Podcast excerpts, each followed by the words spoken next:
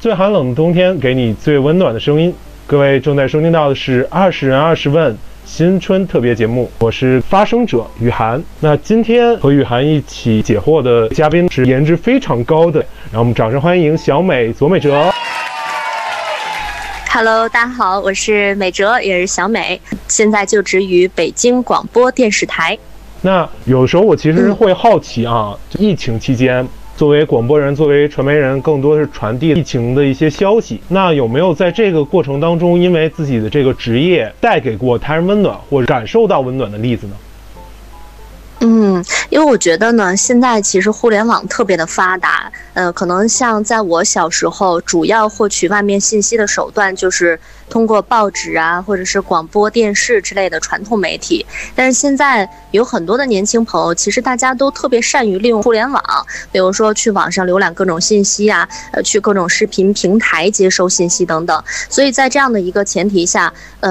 有的时候你会觉得，哎，是不是我们传统广播媒体的受众被分流了，是不是没有人再去关注广播了？但是呢，以我自己个人的感觉来说，我现在在北京广播电视台，也就是北京人民广播电台工作已经有将近9年的时间。我觉得真的，我一路从一个刚从大学毕业的小白，到现在已经到了乘风破浪的年纪，我真觉得身边一直其实都围绕着很多很多非常友善的听众。我觉得大家不管是在开心的时候，或者是在他们学习啊、工作遇到困难、遇到不开心的事儿的时候，他们是愿意过来给你倾诉的。我觉得作为一个媒体人，或者是作为一个非常平凡的广播节目主持人，能够在听众开心或者不开心的时候，给他们一些力量，给他们一些安慰，或者是为他们喝彩、为他们加油，都是我们工作职责的一部分。而且我也非常开心能够加入到听众的喜怒哀乐，融入到他们的生活当中。所以在这将近10年的工作时间中，还是有很多很多让我非常开心的时刻，非常感动的时刻。的确也认识了很多的好朋友，比如说像雨涵你，对不对？我觉得有点像是一种互相给予的这么一个关系吧。其实像小美姐是传统媒体，我是做过一阵子网络电台啊。我特别感同身受的是，我参与制作的一个节目当中，一个当时正在高考的孩子给我留言说，多亏了你们的这期节目，我有了更强的信心去考取我心仪的学校啊。当时我就觉得特别感动，特别温暖，是吧？对，我就感觉好像我很能理解。我好像我的这样一个节目好像感动到别人，甚至会让他们豁然开朗，这个就让我觉得特别的开心。是的，我觉得有时候吧，广播要比电视显得更加的，怎么说，可能是有交流感，或者是有一对一的感觉。因为有的时候呢，像我小的时候或者年轻的时候，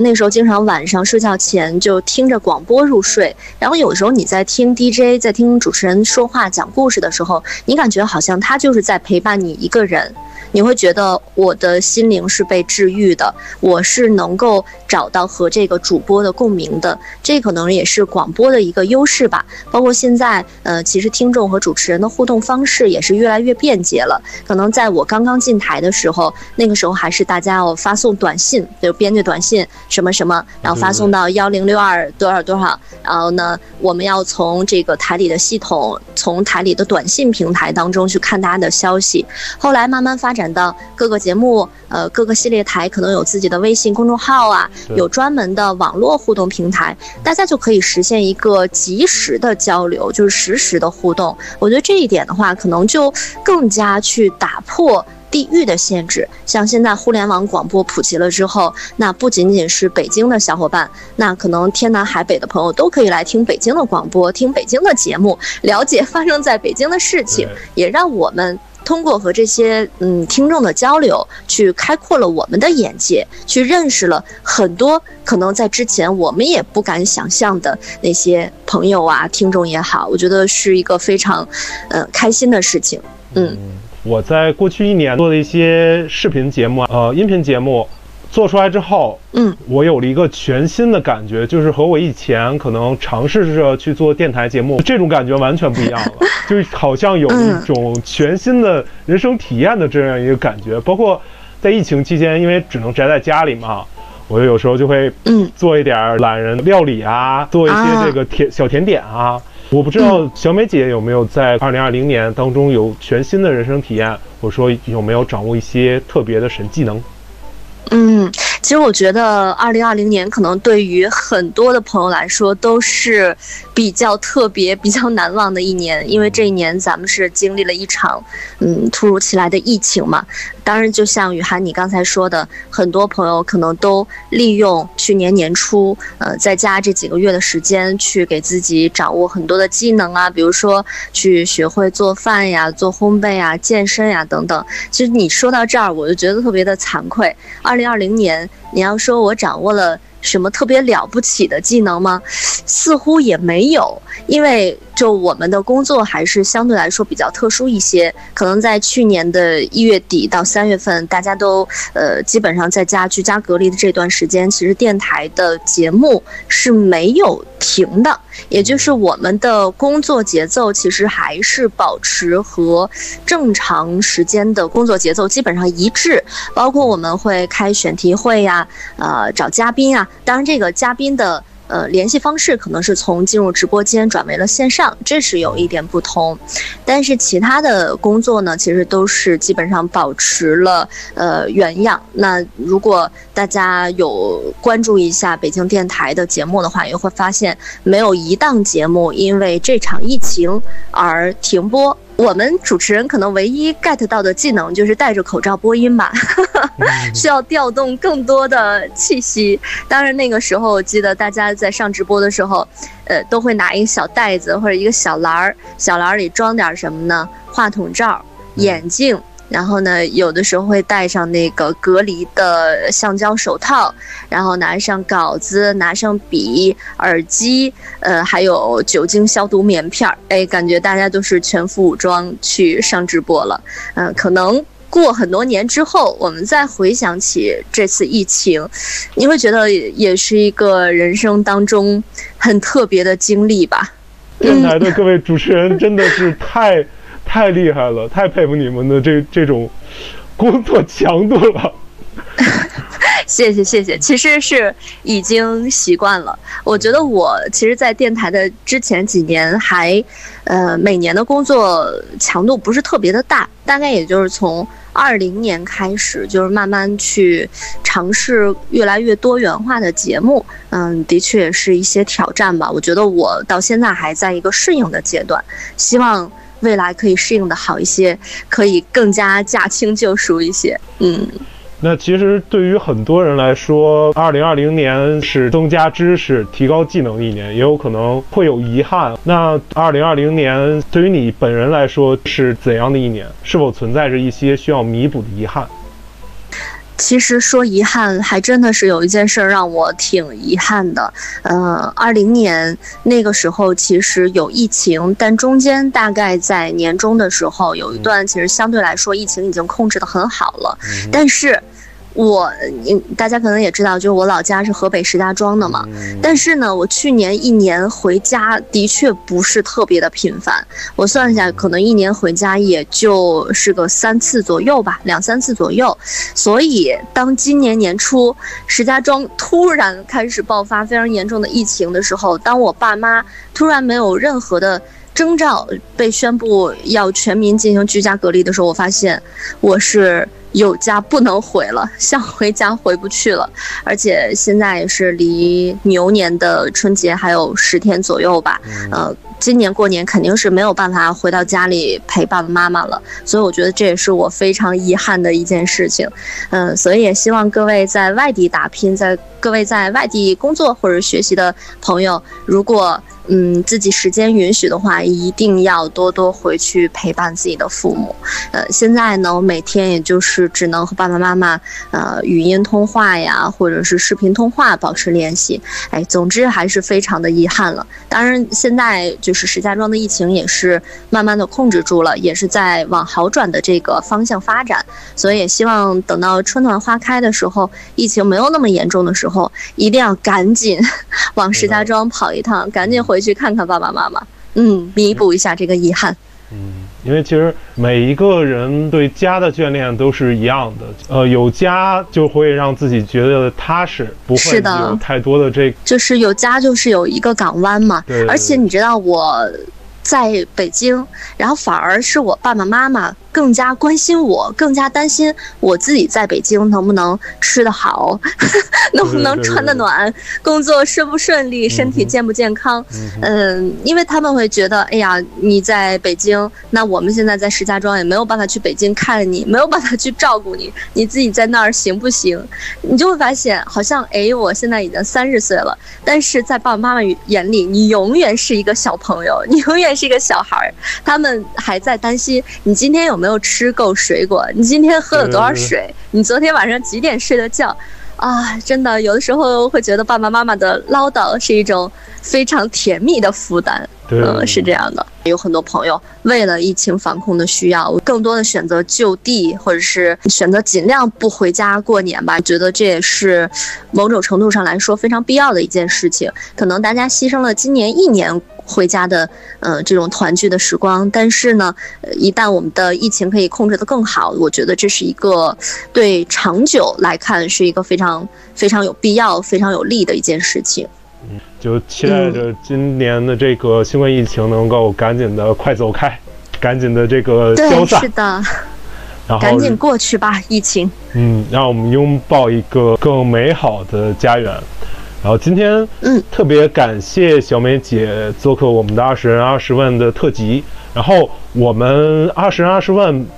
因为只有发声者和解惑者两个角色，所以呢，请小美姐来反问我一个问题。我想问问雨涵，你是出于什么样的原因会对电台主播或者会对广播产生兴趣的？很早的时候，我对传媒这个行业就很强烈的兴趣。到大学之后，我就看着有播音社团、广播台，是吗？广播台。然后呢，我就觉得想要去表现，因为我这人表现欲比较强，所以就想要去这个去学习，然后去这个跟他们交流。那个时候我还特别喜欢听伍周彤老师的0点乐话。准确说我的启蒙，音乐广播。对，我的启蒙应该就是这个伍周彤老师，所以就是从那个时候就对电台就有一种依赖。最印象最深的就是晚上0点一定要听他的节目。然后，所以那个时候你是偷偷听吗？对，在上学的时候。对，大学的时候宿舍里，戴上耳机听那个，然后。那个时候还有那种可以找调频几的那种，然后去听。等大学毕业之后，我开始接触一些网络电台，然后从网络电台开始试水，然后做播客，一直到现在。所以就对传统电台这个方面就特别喜欢。然后有过那么几次，也是拜人脉所赐吧，去过北京人民广播电台。有什么感受吗？来我们这儿。感受就是，和我以前想象的电台很不一样。就是我怎么不一样？以前我想象电台可能就是，空间相对来说没有那么大。当我踏入到青年广播这个环境的时候，我觉得我广播台这么大的吗？还有那么多台设备，这个录音啊，还有小话筒啊、大话筒啊。操控那个，比如说那个某一轨是推声音，某一轨是推这个音乐的，就这种感觉。是的，大家会说那个广播节目的主持人在上节目的时候就像一个八爪鱼嘛。尤其是现在你刚才说到青年广播，它不又是那种，可视广播，所以主持人要顾及到的事情就会更多一些。可能你不仅要保证音频这一端口的安全播出，像视频的话大家也需要照顾到，比如说你要看哪个镜头啊，然后呢包括这个导播间的导播老师也会辅助你来切换镜头等等。总之我觉得是一个会让人特别兴奋，然后又有一点刺激的事情，对于新主播来说还是挺有挑战性的吧。我记得我在广院上学这4年，真的是，哎呀，那个时候会特别羡慕师哥师姐，会觉得，哎呀，师哥师姐为什么能专业这么好呀？师哥师姐为什么有这么好的实习机会呀？我们这些丑小鸭什么时候才能像前辈一样站在舞台上闪闪发光？虽然我觉得目前按照我自己的职业规划来讲，可能不会有机会站上特别大的舞台，但是我发现有的时候你在一个小小的调音台前，在一个小小的话筒前，甚至没有这个视频直播，没有摄像机，好像也能找到就是自己的那种归宿所在吧，能够找到一种自我的认同感。我觉得这就是一份职业或者一个工作的意义，不一定你要有多光鲜多亮丽，但是你一定要从这份工作当中找到你为什么要做它，对吧？你从这份工作当中能收获什么样的意义？只要想明白这件事情，我觉得就可以坚持下去。如果一件事情你可以长期坚持下去的话，你一定会从这件事情当中去找到让你能够获益的点的。我觉得这是很重要，因为有很多的年轻的朋友会觉得，哎呀，我想当演员，我想当主持人，因为他们看到的可能是很多成功的人站在台前熠熠发光，对，就很光鲜亮丽。但是其实任何一个职业，实话来讲，它都是会有就是会有你看不到的，就是幕后的辛酸的，所以我觉得大家也要做好心理准备吧。那节目最后请小美姐来聊一下今天做客20人20问的感受吧。非常开心雨涵能够邀请我因为我感觉好像平常也没有什么机会能够受邀做这种访谈呢，也和雨涵聊得非常开心，也希望各位小伙伴能够在这样一个春节，过得开心快乐。如果能回家的小伙伴呢，一定要团团圆圆、幸幸福福的啊！如果因为疫情的原因没有办法和家人团聚的小伙伴，留在自己所在的这个城市去过年也一定要注意，比如说自己独居的话，安全方面是不是有保证啊？过年的年货有没有备好啊？总之大家就算自己过年也要稍微有一些仪式感，过一个开心快乐的年。这个我非常同意，过春节嘛，当然要有一个仪式感。那我们录个节目呢，当然同样要注重仪式感。在我们本期节目的结尾进行的是好歌推荐环节，在这里分享一首我和美哲都非常喜欢的好歌，来自熊木杏里的《成为新的自己》。在此特别感谢美哲做客我们20人20问温暖春节特辑，谢谢雨涵，谢谢大家，谢谢美哲做客我们的节目。更多精彩花絮请关注雨涵潘达网易云音乐官方账号，也可以来到雨涵潘达官方微博来进行留言互动，有机会赢取精美好礼。我们这期节目就到这里了，让我们相约下一期再见喽，拜拜。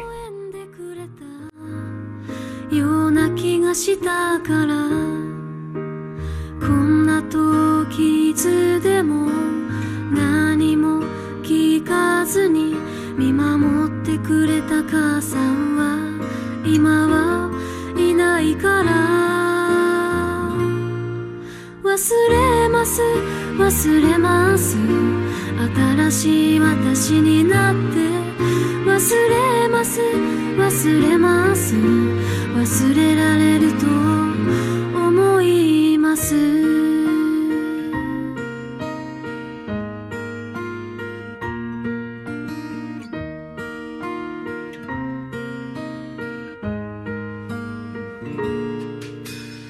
いつもは見過ごす星占いを祈るようにして開いてた、いつもは買わない洋服も鏡に映して行動を早めてた、朝の気づかないほど泣いて泣いて泣き明かしたらきっと忘れます忘れます、新しい私になって忘れます忘れます、思い出としてしまいます。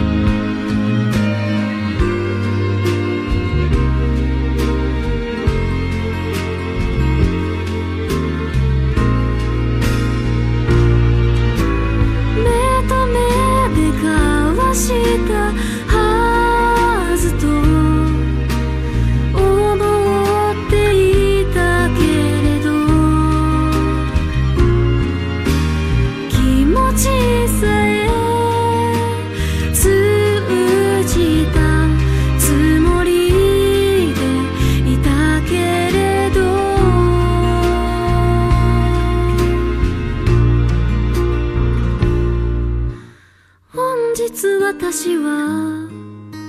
振られました。やっぱり私は振られました。忘れます、忘れます、新しい私になって。忘れます、忘れます、忘れられると思います。忘れます、忘れます、新しい私になって。忘れます、忘れます、思い出として。